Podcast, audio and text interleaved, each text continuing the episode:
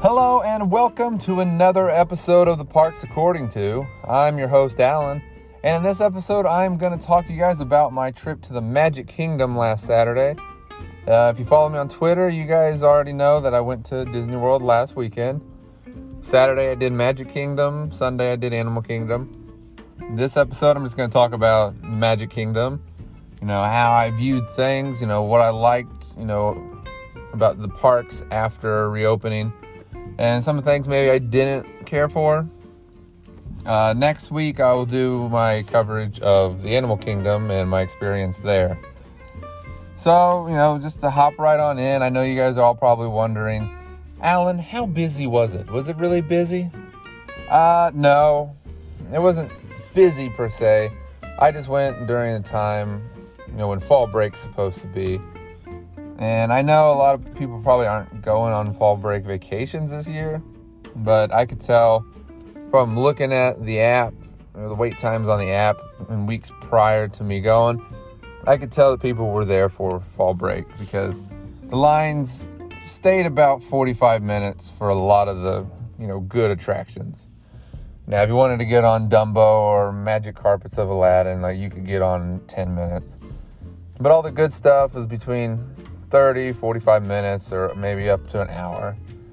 The most I waited was, I think it was 65 minutes. It was for Seven Dwarfs Mine Train.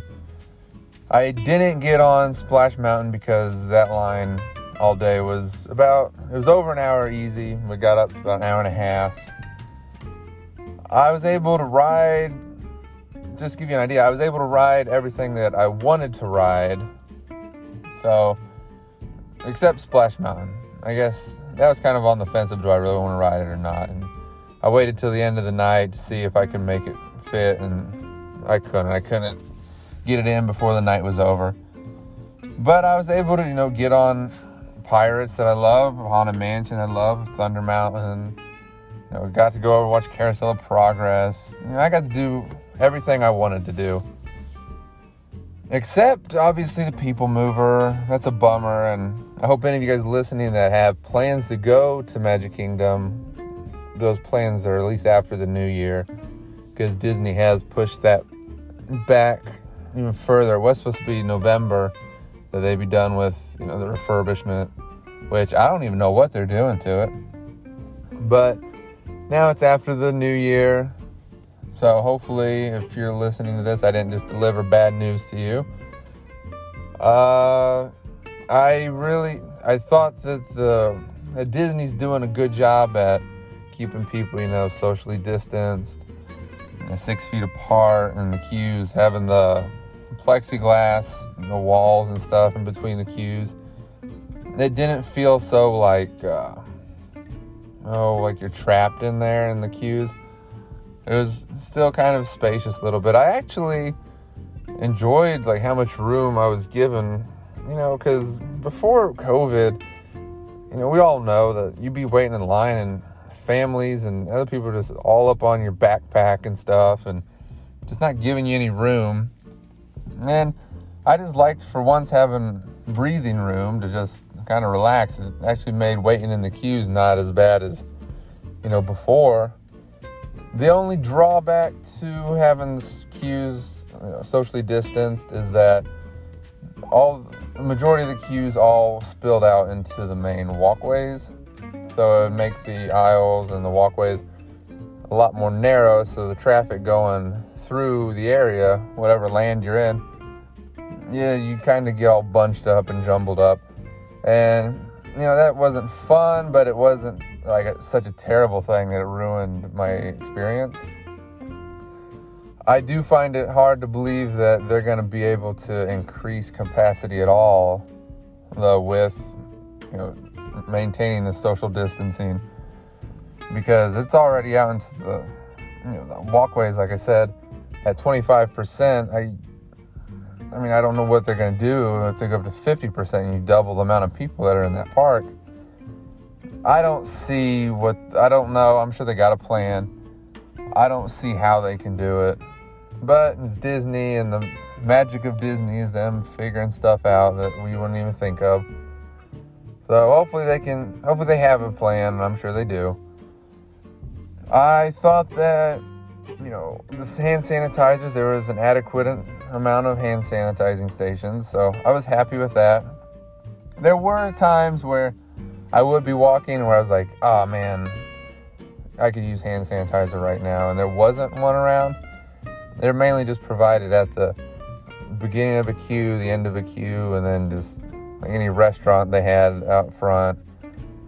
You know, and just any entrance of any form, there was a, a sanitizing station. But you know, it's fine though. You get to bring your own stuff in, so they let you bring your own hand sanitizer in or your own wipes, whatever you want to bring in. So it's all good. I really am surprised how good they're doing with keeping people safe. I felt super safe there. Not one time did I feel like, oh wow, this is and put myself at big risk right now. So if that's your concern that you're just not going to feel safe, uh, you can kind of forget about that because it's it feels safe. I, I didn't have any anxiety. I took the ferry boat over to the Magic Kingdom, and once again, it was all socially distanced. They had an X amount of people that can be on the boat at one time, and they did a good job at marking it off and not letting one too many people get on that boat. So I went on that. The ferry, it felt great. I ended up coming back to my vehicle on the monorail, and I was interested to see how that worked. Uh, they put, if your party's big enough to fill a whole car, they'll put your whole party in there, but otherwise, if there's like three people in your party and three people in another party, they'll put you both in the same car, but you're each on separate benches. There's no more standing up they're making you sit down on the bench. So if your party's too big to sit down on the bench, then you need to split up or wait for the next one.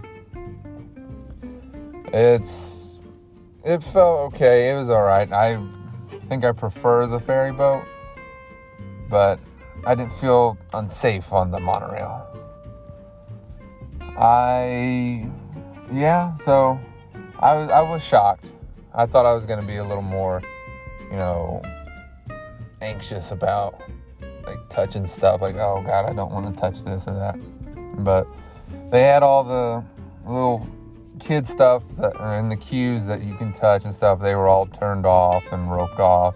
You know like the winnie the pooh honey wall where kids be rubbing their hands and their faces and licking it and all that gross stuff.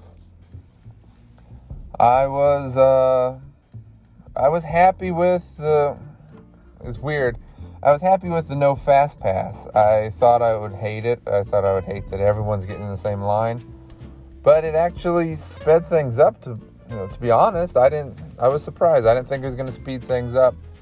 But when you don't have all those fast pass people, you know, that they have to bring through in front of you, the line just keeps moving. So I think the I wouldn't be upset if for at least a while they kept the fast pass going because yeah, I just I liked it, and there's no pressure to you know get to a certain ride at a certain time or get on your phone and oh I got to book another fast pass.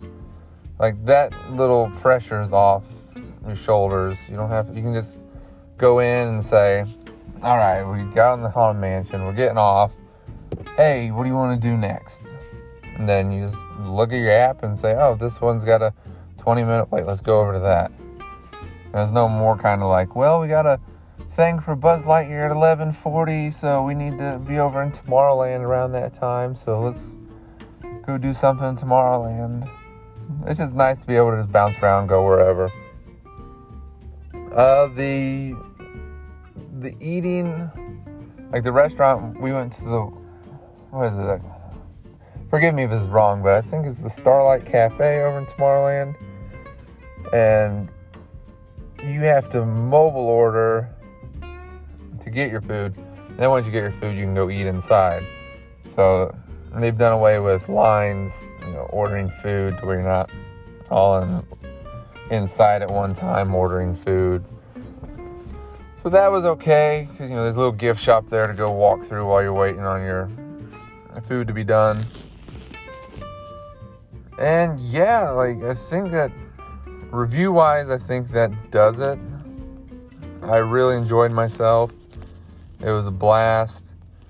I can't wait to go back down to Florida here. I'll probably go back in January because I was definitely I was excited because I was able to take some footage for my YouTube channel that I will be starting after the new year. I was able to get a lot of good photos. I really love the photos I took, and I know some of you like it too. Uh, yeah, I think. Is anything I'm missing? Uh, I don't think there is.